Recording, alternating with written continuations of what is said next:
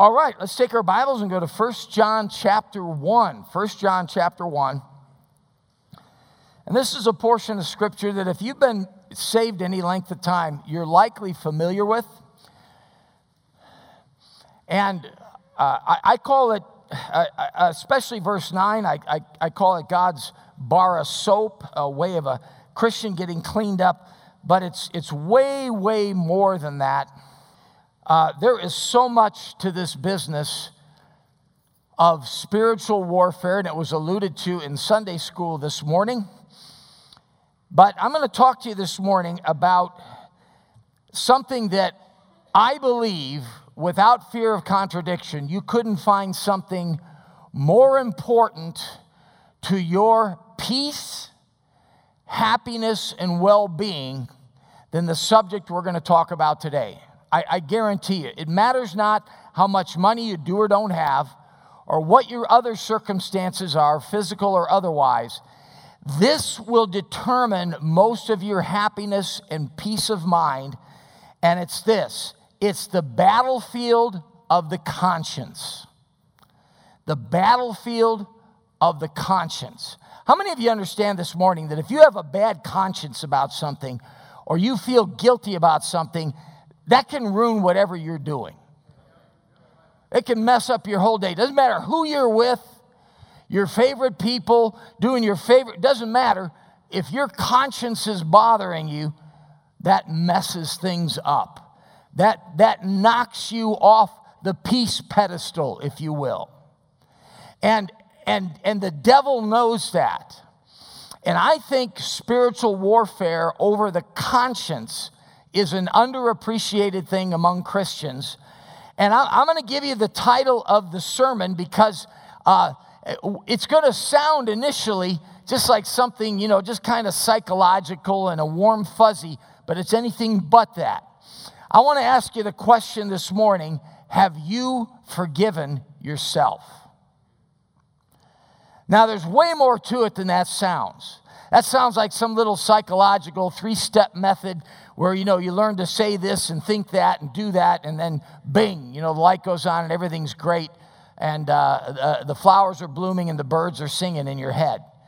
Uh, it's not like that. It's not like that at all. The, the battle for your conscience is one that rages between God and the devil. Uh, one of the devil's titles, Revelation chapter 12, verse 10, is the accuser of the brethren.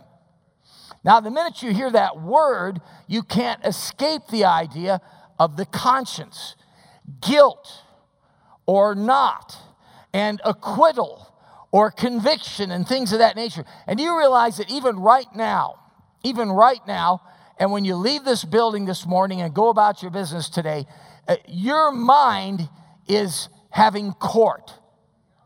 Court is in session. I call it the interior verdict. And, and it's turning in verdicts all day, continually. Sometimes it's small things. Uh, Brother Titus was talking about, um, he didn't use this phrase, but road rage, Christian road rage. you know, and, and, and, and, and, you know, somebody cuts you off or you get stuck in traffic and you're already in a hurry and you, oh, and you get all, you get all man upset, and then you go, oh, I, I shouldn't have done that. What was that? That was a verdict. Court was in session, and that was a verdict. And this goes on all the time. This goes on all the time. I mean, I believe it goes on while we're sleeping and, and dreams and everything, but I digress. I don't want to start drifting off into that rabbit trail. But we're going to talk about something very important, and, and that is the, the, the, the battlefield uh, over the conscience. And so we're going to go to 1 John chapter 1, and we're going to start in verse 5. We're going to get the context of this. And in verse 5, he says, This then is the message which we have heard of him and declare unto you that God is light, and in him is no darkness at all. If we say we have fellowship with him and walk in darkness, we lie and do not the truth. But if we walk in the light as he is in the light, we have fellowship one with another, and the blood of Jesus Christ, his son, cleanseth us, and boy, I like that next little three letter word, all sin. I like that word all. And uh, verse 8 if we say that we have no sin, we deceive ourselves, and the truth is not in us. If we confess our sins, he is faithful and just to forgive us our sins and to cleanse us from all, there's that word again, unrighteousness. If we say that we have not sinned, we make him a liar, and his word is not in us. Let's go to the Lord in prayer. Father, help us now in these moments that we have. Lord, I, I believe this is such an important subject. This is a, a, a very practical doctrine, but it's a very important doctrine. And, and, and our peace, our peace can hinge on, on understanding of your forgiveness, uh, what the qualifiers are, and the assurance of it. And, and so, Father, I pray that you'd lead and guide. I know there's more here than, than I can give out in the allotted time this morning, and we'll probably have to revisit this next week. And so, uh, Father, show me where the quitting place is and the picking up again next week. But, uh, Father, more than anything else, open our hearts and minds to your word. And help us to realize, Lord, we are reading the living word of the living God, and it is infallible. And Lord, may we cling to those promises with that faith and understanding of the matters we're about to tackle this morning, for it's in Christ's name we pray. Amen. Have you ever gone to the Lord as a believer knowing you needed to confess some sins to him, and you're, you're claiming this particular verse, verse 9. Take a look at it for me, for me, if you would, for a second. If we confess our sins, now that's the first thing, we need to do it, okay? We need to do it. And we need to be sensitive about these things. And that's one thing, you know, the Bible says God. Uh, God said David was a man after God's own heart. I believe that was one of the things about David that made him a man after God's own heart. I believe he had a hair trigger repentance mechanism. Uh, I've often said David didn't have a lot of faults, but he made the most of the ones he had. and he sure made some messes. You know, Bathsheba and Uriah the Hittite and the numbering of the children of Israel. But, but he was quick to repent. He was quick to repent. And you read Psalm 51, that's a beautiful prayer of repentance over some terrible sin. And, and God honored uh, that prayer. So if we confess our sins, he, that's where our focus needs to be this morning, by the way, in confession, is Him. Is Him. Confess your sins, but get your eyes off of you and get your eyes on the crucified Christ. Arise, my soul, arise. Five bleeding wounds He bears received on Calvary. They pour effectual prayers. They strongly plead for me. Forgive him, oh, forgive, they cry, nor let that ransomed sinner die. Folks, we need to understand that Christ is our substitute. And he's no less our substitute in, in, in our daily walk with God and our, our daily cleansing of disobedience and breaking fellowship with the Lord. He's no less our, our, our intercessor, our mediator, than he is even in just the initial act of salvation and becoming a born again Christian. How important is it? And you confess those sins. If we confess our sins, He is faithful and just. He is faithful and just. He's faithful, but He's not doing it just by glossing your sins. He's just in forgiving our sins because of those five bleeding wounds, folks. He can be just, Paul said in the book of Romans, and the justifier of him that believeth in Jesus. There is a sound, biblical, eternal, godly basis for Him forgiving us. It's not just, well, I'll forgive you because we're family. I'll forgive you because we're friends. I'll forgive you because you're a friend of my friend. I'll forgive you because whatever. Hey, God forgives on the basis of the sacrifice of Christ, the substitutionary death, burial, and resurrection for us on Calvary. Folks, that's why the cross isn't some place we go to to get saved and then leave it. Folks, it's the place we stay for our entire life. Until God takes us home to be with Him in heaven. Paul said, I am crucified with Christ. I am crucified. I, I was, he doesn't say I was crucified with Christ. He says, I am crucified with Christ. Nevertheless, I live, yet not I, but Christ liveth in me. And the life which I live in the flesh, I live by the faith of the Son of God, who loved me and gave himself for me. The substitutionary life. Christ gives me his righteousness and he takes my sins. That is the exchanged life. You you have a new identity as a believer. Please, whatever you do, if you were an alcoholic before you got saved, don't say once an alcoholic, always an alcoholic. Say, I was an alcoholic, but now I'm a Christian. Don't say, I, I, I was a drug addict or, or, or I am a drug addict and, and a Christian. No, you were a drug addict, but now you're a believer in Christ and you're a new creature in Christ. Those things are passed away.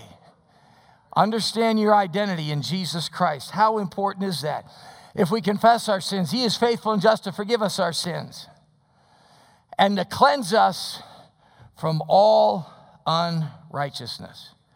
Now, I don't know about you, but there's where I have the problem at the end of it. At the end of it.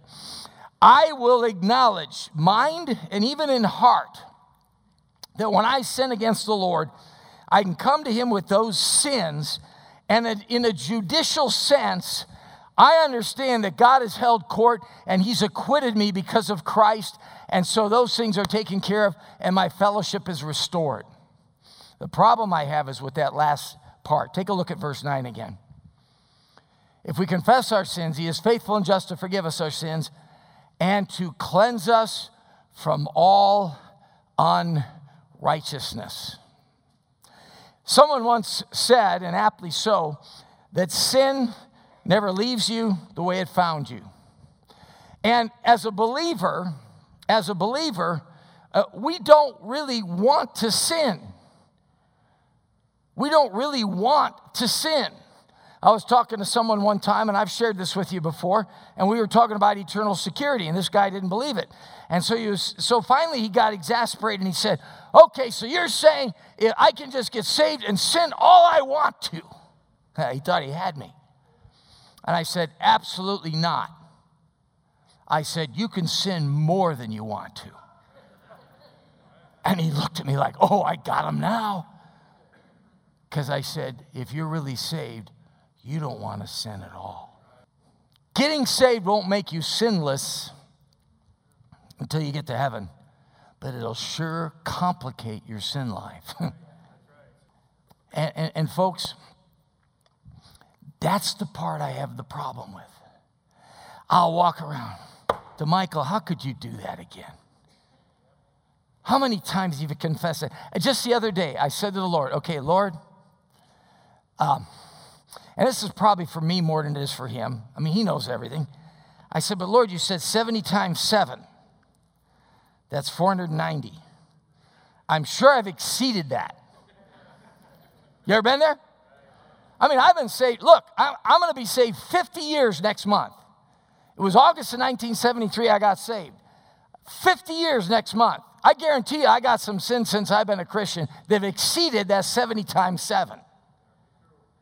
And I was rationalizing with the Lord, and I said, Lord, and I really didn't need to do any of this, but I was doing it because I was having a hard time with that last part. And I was saying, Lord, okay, if you want me to forgive 70 times 7, then you're way better than me. And I'm sure it's at least exponentially more, right? what was I what was I dealing with? I was dealing with that last part. And to cleanse us of all unrighteousness. That's the part we're talking about this morning. Have you forgiven yourself? God's word says that when you come to him in repentance with sin, he restores fellowship with you he, he, he forgives you and He cleanses you of all unrighteousness. But then the remaining question is have you forgiven yourself? And you want to know something? I think the first thing the devil wants when we sin is he doesn't want us to come to God and get forgiveness. He wants us to do like Peter and say, Lord, depart from me, for I'm a sinful man. Peter, because you're a sinful man, you need Jesus.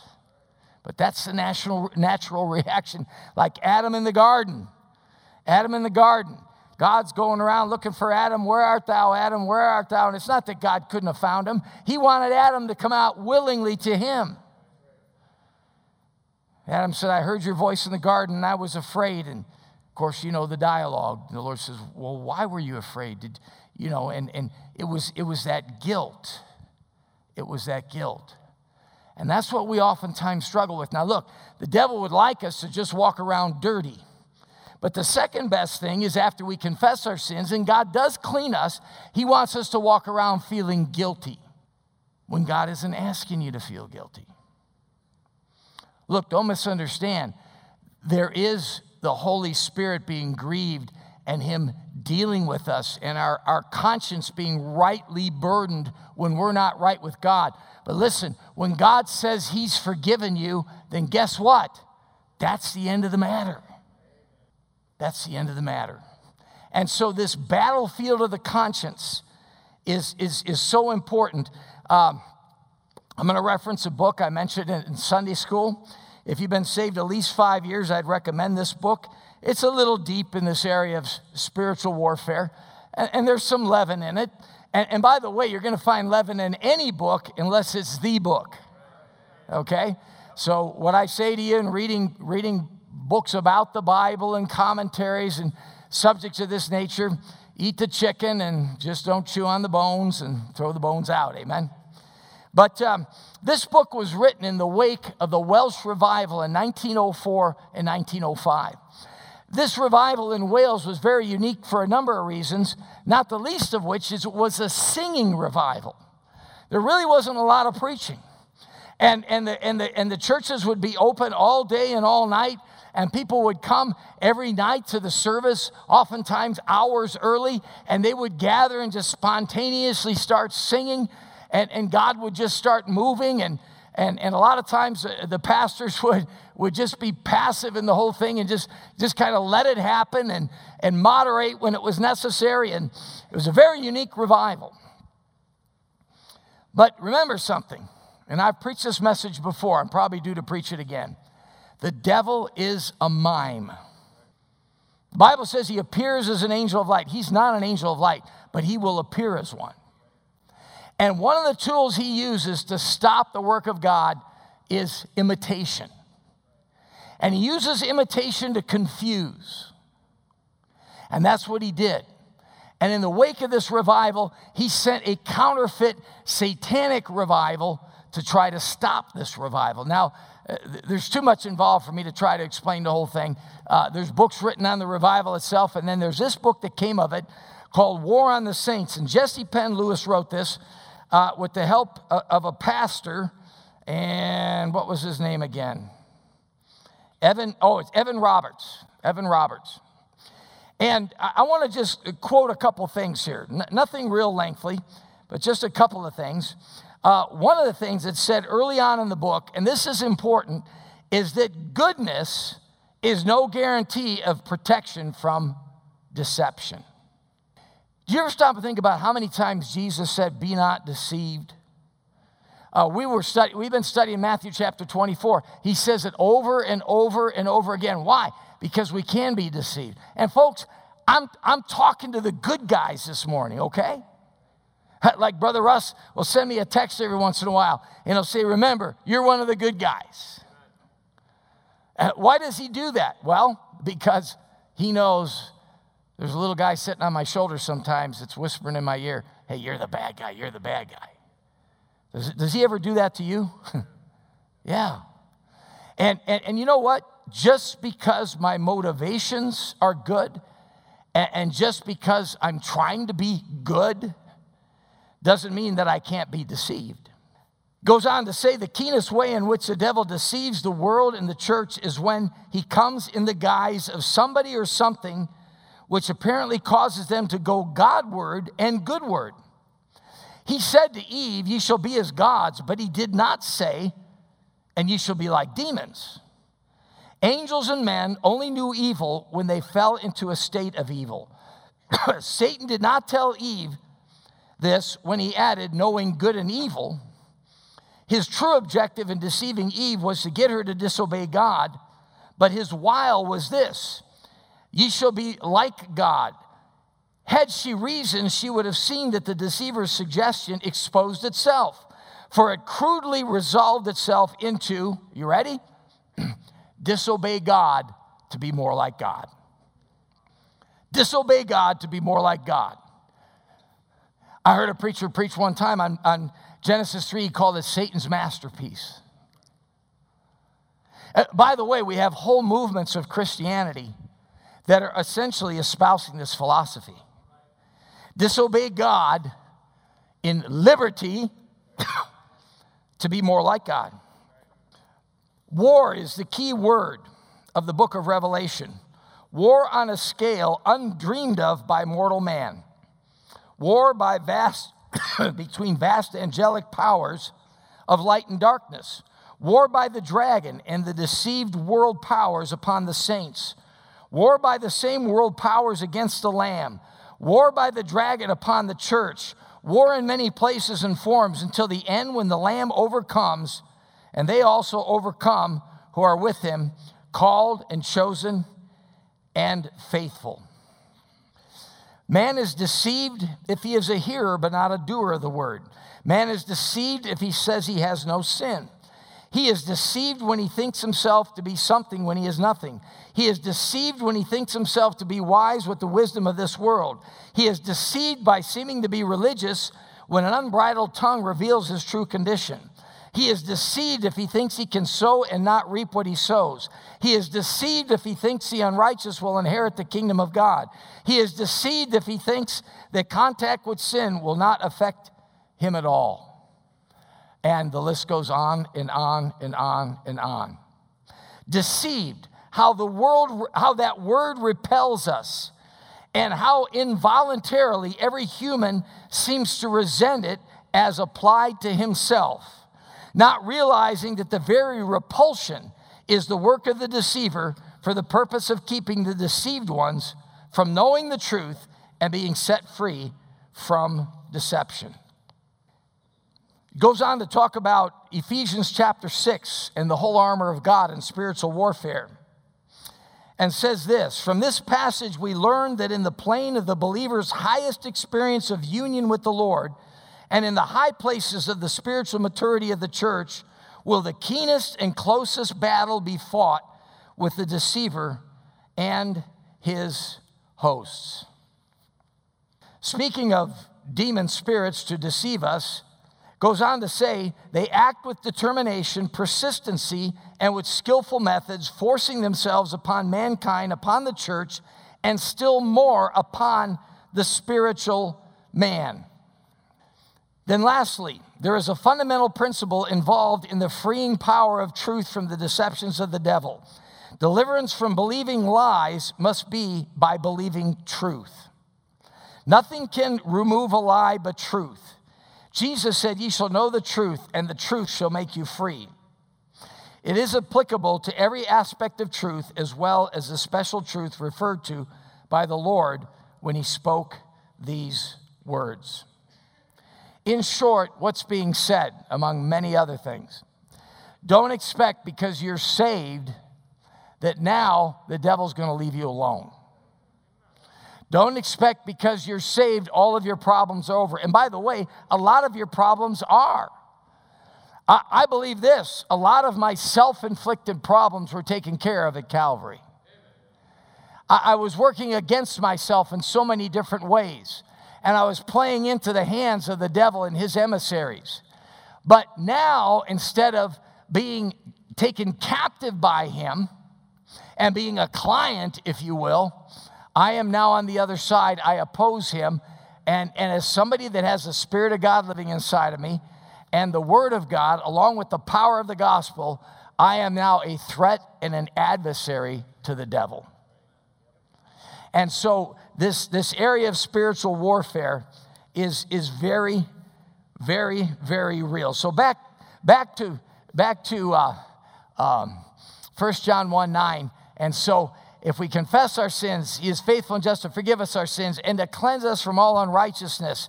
And then I walk away saying, But I don't feel forgiven. I don't feel forgiven. Now, the first clue that we should have on that one is we're, we're using the wrong word. Okay? Nothing wrong with feelings. But how many of you understand feelings aren't real reliable? Okay? They're not really reliable. Uh, just anybody, ask anybody who's bipolar or manic depressive if, if feelings are unreliable. And, and, and they are. And feelings can be good, but we have to start with fact. We start with fact. And then from fact, we move to faith. And then feelings come last. At best, the feelings are the caboose, but not the engine. Uh, keep your hand here and turn to 1 John chapter 3, just a couple pages. 1 John chapter 3. And, and remember, I, I said earlier, sin is never going to leave you like it found you. So you, you're better off. How many of us understand we're better off not sinning? Okay, and that's really that's really what God wants out of us. All right, but but He's also made provision because He knows us, and, and, thus we have this portion of Scripture in 1 John chapter one verses five through ten. But um, notice notice verse one. Here's somebody. Here's somebody that's walking with the Lord and, and, and, they're, and they're not sinning, or at least they're not sinning much, I would assume. Look at verse uh, 21. Beloved, if our heart condemn us not, then have we what? Confidence toward God. Confidence toward God. Uh, you could always tell that when your children are young. If you've raised any children, uh, you, you, you come up to them, and, and, and you know when the most dangerous time with kids around the house is when it gets really quiet. That's when you got to worry. Now, when there's pots banging and things crashing and then there's chatter, you know everything's okay. But when it gets quiet and you walk in the room, and you know, sometimes they'll, they'll be like this, you know, you know, doing a really great job of hiding whatever it is that's in their hands.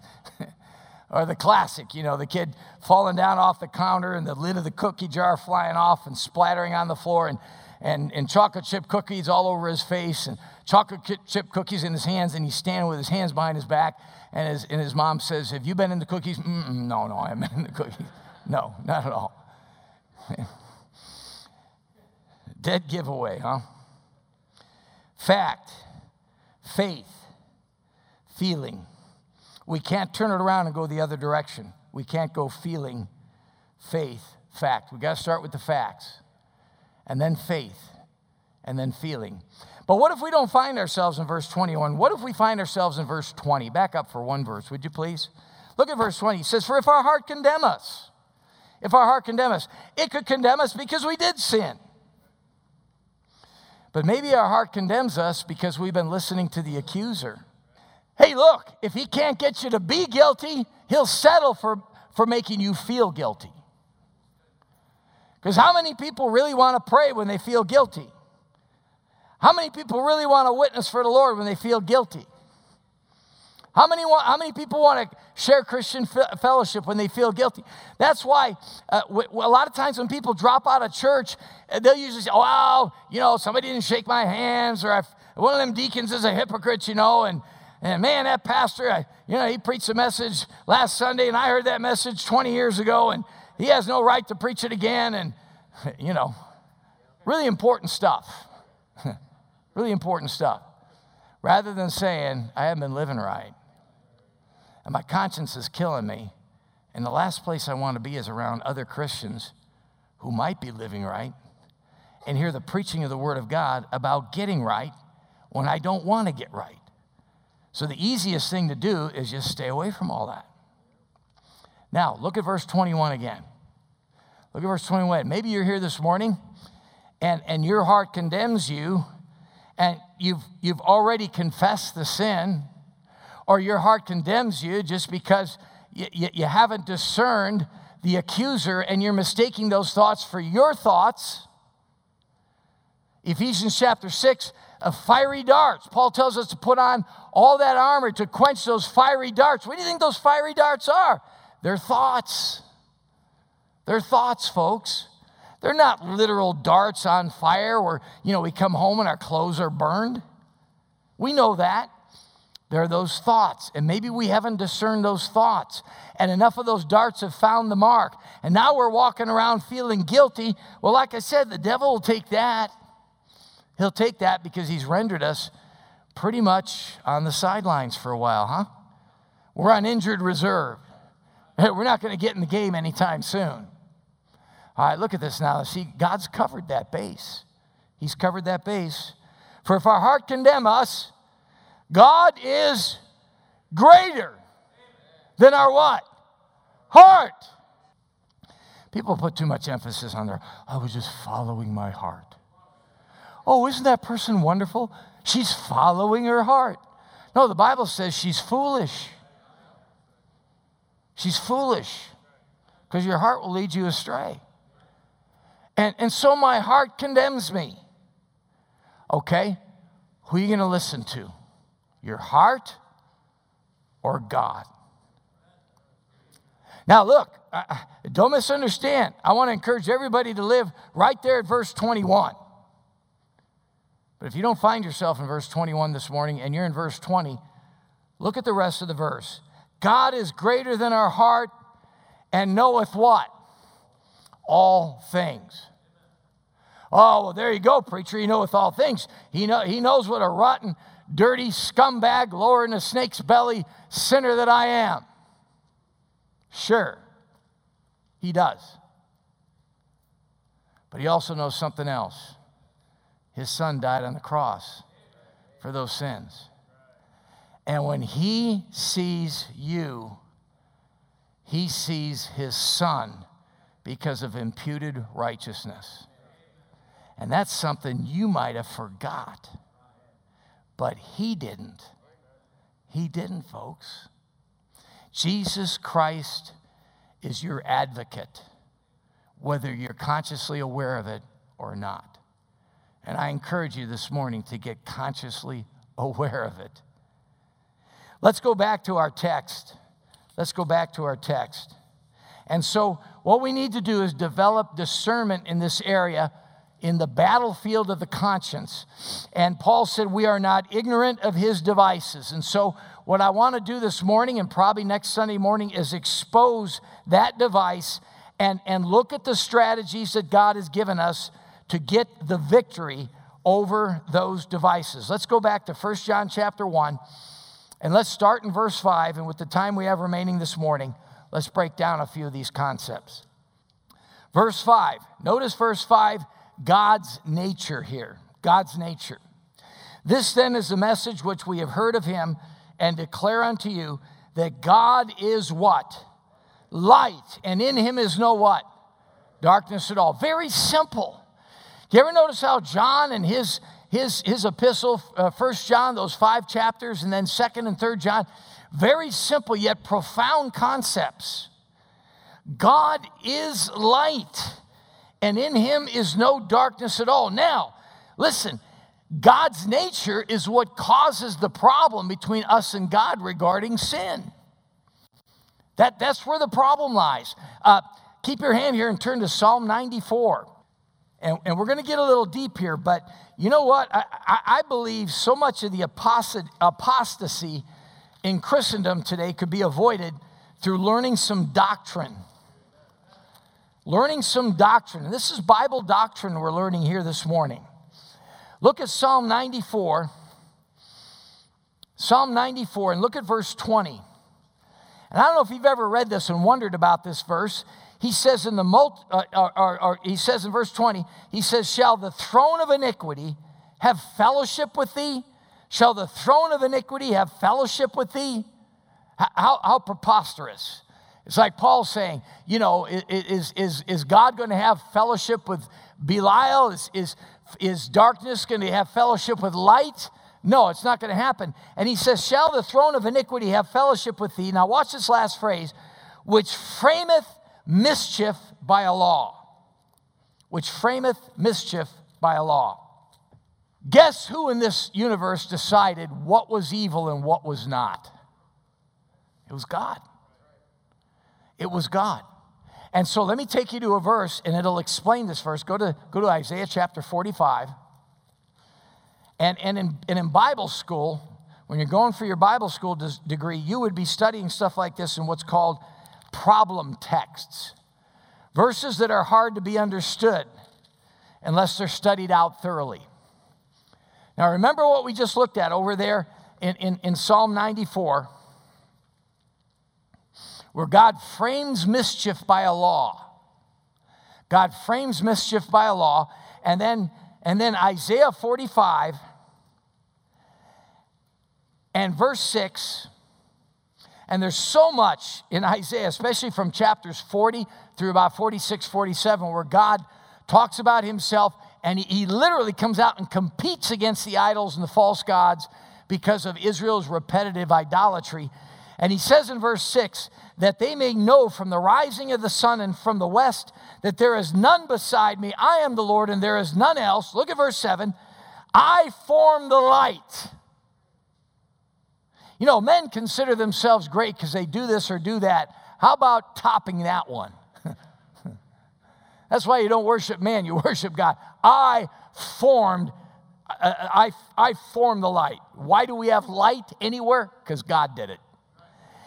And watch this one create darkness.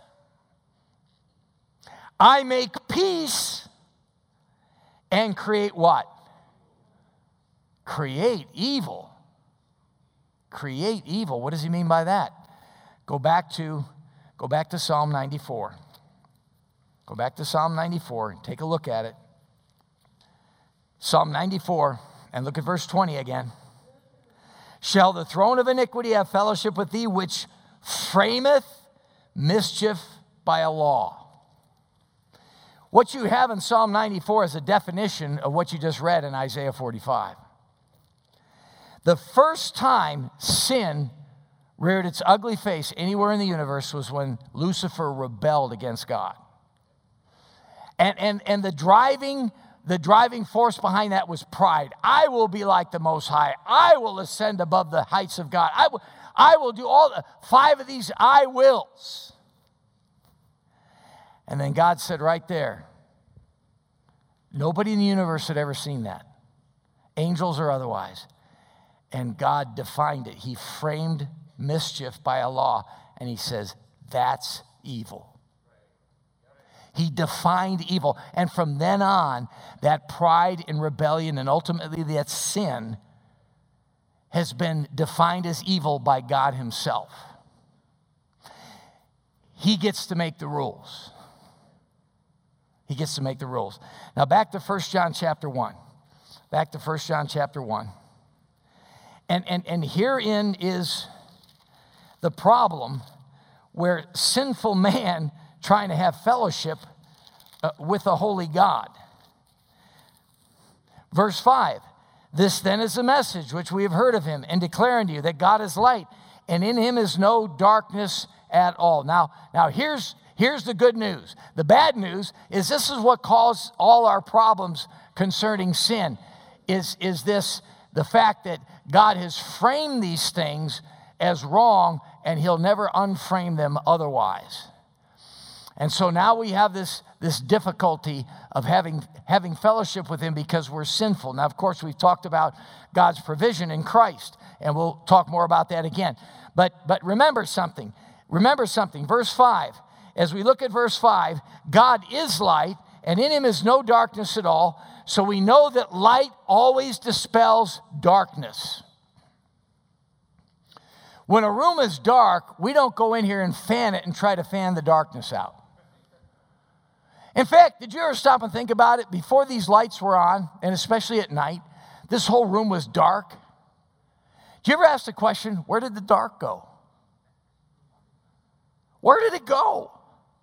It was here before what? The lights went on. And what does light always do? It dispels darkness. It's not the other way around. You're not going to bring darkness into the room and put these lights out. The lights put the darkness out. Just like heat dispels cold, light dispels darkness. That's the good news, folks. The good news is we live in a dark world, but it doesn't matter if we have God and His Word. Light dispels darkness. Keep your hand here and go to, go to John chapter 8. John chapter 8. We okay with learning some Bible?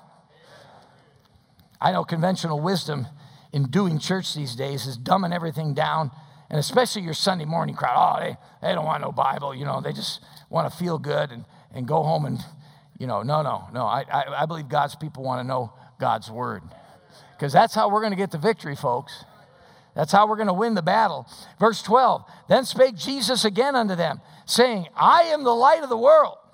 He that followeth me shall not walk in darkness, but shall have the light of life. Can I say something to you that are just recently saved? Can I say something to you that have struggled with vice and you're just starting to get the victory? And, and if you're like I was, you're scared. And what are you scared of? You're scared of yourself because you know yourself and you know how many times you failed. Can I say to you this morning, get your eyes off of you and get your eyes on Him? Verse 12, get your eyes on the one that is the light of the world. Follow him, and if you follow him, you will not walk in darkness, but you will have the light of life because darkness can't abide where there is light. 1 John chapter 1 verse 5. God is light, and in him is no darkness at all. And by the way, God dispels Satan. God dispels Satan. Now, I'm going to use this as a stopping point because we have to stop. And we'll pick this up again next week. But just, just so you got something to take with you today and, and use it as a practical matter, look at verse 9 again. And we'll close with this. Look at verse 9 again. If we confess our sins, all right, look, if you've sinned against the Lord, don't kid yourself. Okay? Cover the if part, do it. Okay? This doesn't apply to you if you don't confess your sins, by the way. If you decide it's cool to sin and you have liberty to sin, you're just going to walk around getting dirtier and dirtier and dirtier. And this modern contemporary emergent Christianity just smells more and more and more. I have a wonderful wife, and one of the wonderful things about her, among many other wonderful things she does, is she washes my smelly, stinky clothes. I like to play hockey, I like to play goalie. I wear clothes underneath the gear, long on the arms, long the legs, and when I'm done, they are just soaked and stinky. Okay? With a wonderful wife and a wonderful washing machine and a wonderful dryer, I would be a fool to just hang them out to dry and then put them on again that way. Or worse yet, just leave them in a pile inside of my hockey bag to breed new forms of penicillin. Until next time, what should I do? Here, honey. Throw it in the wash, clean it up. If we confess our sins, if you sin, confess it. Agree with God. Don't argue with God. Oh, that's not a sin. I saw brother so and so do it. It's a sin for him too. Don't kid yourself. Take care of it. Don't deceive yourself. If we confess our sins, he, get your eyes off of you, get your eyes on Him, is faithful and just. Just, there's a basis He forgives you. There's a basis. There's a reason He can forgive you for more than 70 times seven. It's because of what Christ did for you on the cross.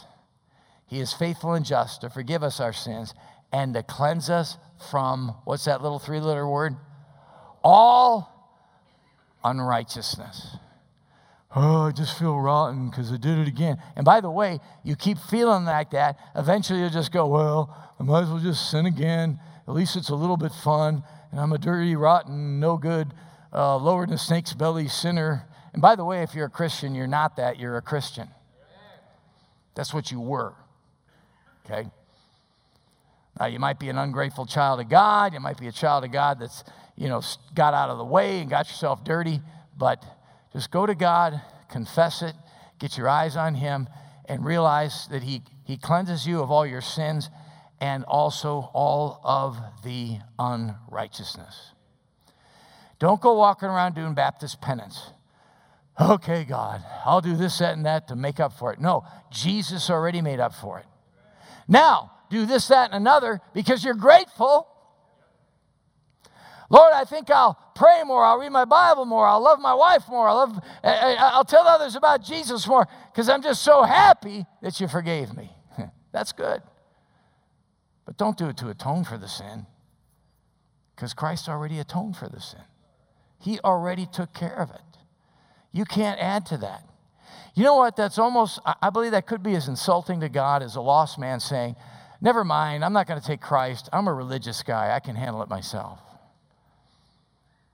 You know what we do walking around doing Baptist penance after we've already confessed our sins? We're telling God essentially the same thing. Hey, have you forgiven yourself? God has. God has. Let's go to Him in prayer. Heavenly Father, we thank you for your word this morning. And Lord, I, I, don't fully comprehend, honestly, you know my heart. I don't fully comprehend all these concepts. Father, they're concepts I still wrestle with. And Lord, I just pray that all of us, in some measure, would have received something from your word this morning that would trigger something good and encouraging to us that might help us in our walk with you. Lord, if there are some that are struggling, especially new believers, Lord, new believers, Lord, that are struggling with old vices, so much is so much better, but there, there, there's, there's still those times, there's still those times when those old sins rear up their ugly heads. Lord, help them. Help them to get their eyes on Christ. Help them to realize, Lord, they're a new creature in Christ. They have a new identity. And they have victory over these things, that they are more than a conqueror through the Lord Jesus Christ. Father, help us. Help us this morning to walk in victory, to walk in peace, and to win the great battle for the conscience through the Word of God, through our, our advocate, our wonderful Savior, the Lord Jesus Christ Himself, and to defeat the purposes of Satan and his emissaries, that we might walk bearing the fruit of the Spirit, the love, joy, peace, long suffering, gentleness, goodness, faith, meekness and temperance. Lord, may that be the characterization of your people in this room this morning and looking in. And we pray these things in Christ's name. Amen. Let's stand and take our hymnals and turn to number 253. Number 253, turn your eyes upon Jesus. Oh, soul, are you weary and troubled?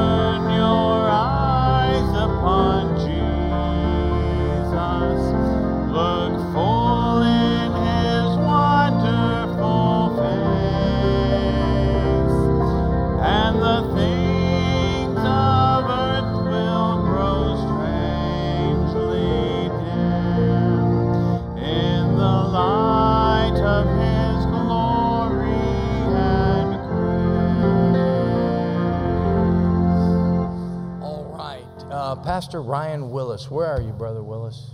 Would you come on up here and close us in a word of prayer, please? Uh, Brother Willis pastors in the Fresno, uh, California area, and he's been around here lately, taking some time as a family, and uh, good to have him with us. And we'll have him close us in a word of prayer. Let's pray. Father, we thank you so much for the opportunity to be here this morning. Thank you for the truth and the reminder that we've received from your word. And I pray that as we go from this place, that we would live that, that it would be close to our hearts, that we would remind ourselves of it. And God, thank you for the promise that we are more than conquerors because of Christ. Thank you for our advocate, Jesus Christ. Lord, we love you. Thank you for such great salvation. We praise you. I pray that we would draw closer to you. Bless us as we go from this place. Keep us safe and bring us back here safely once more tonight to hear once more from your word. We love you. Help each of us to love you more. And we ask all these things in Jesus' name. Amen.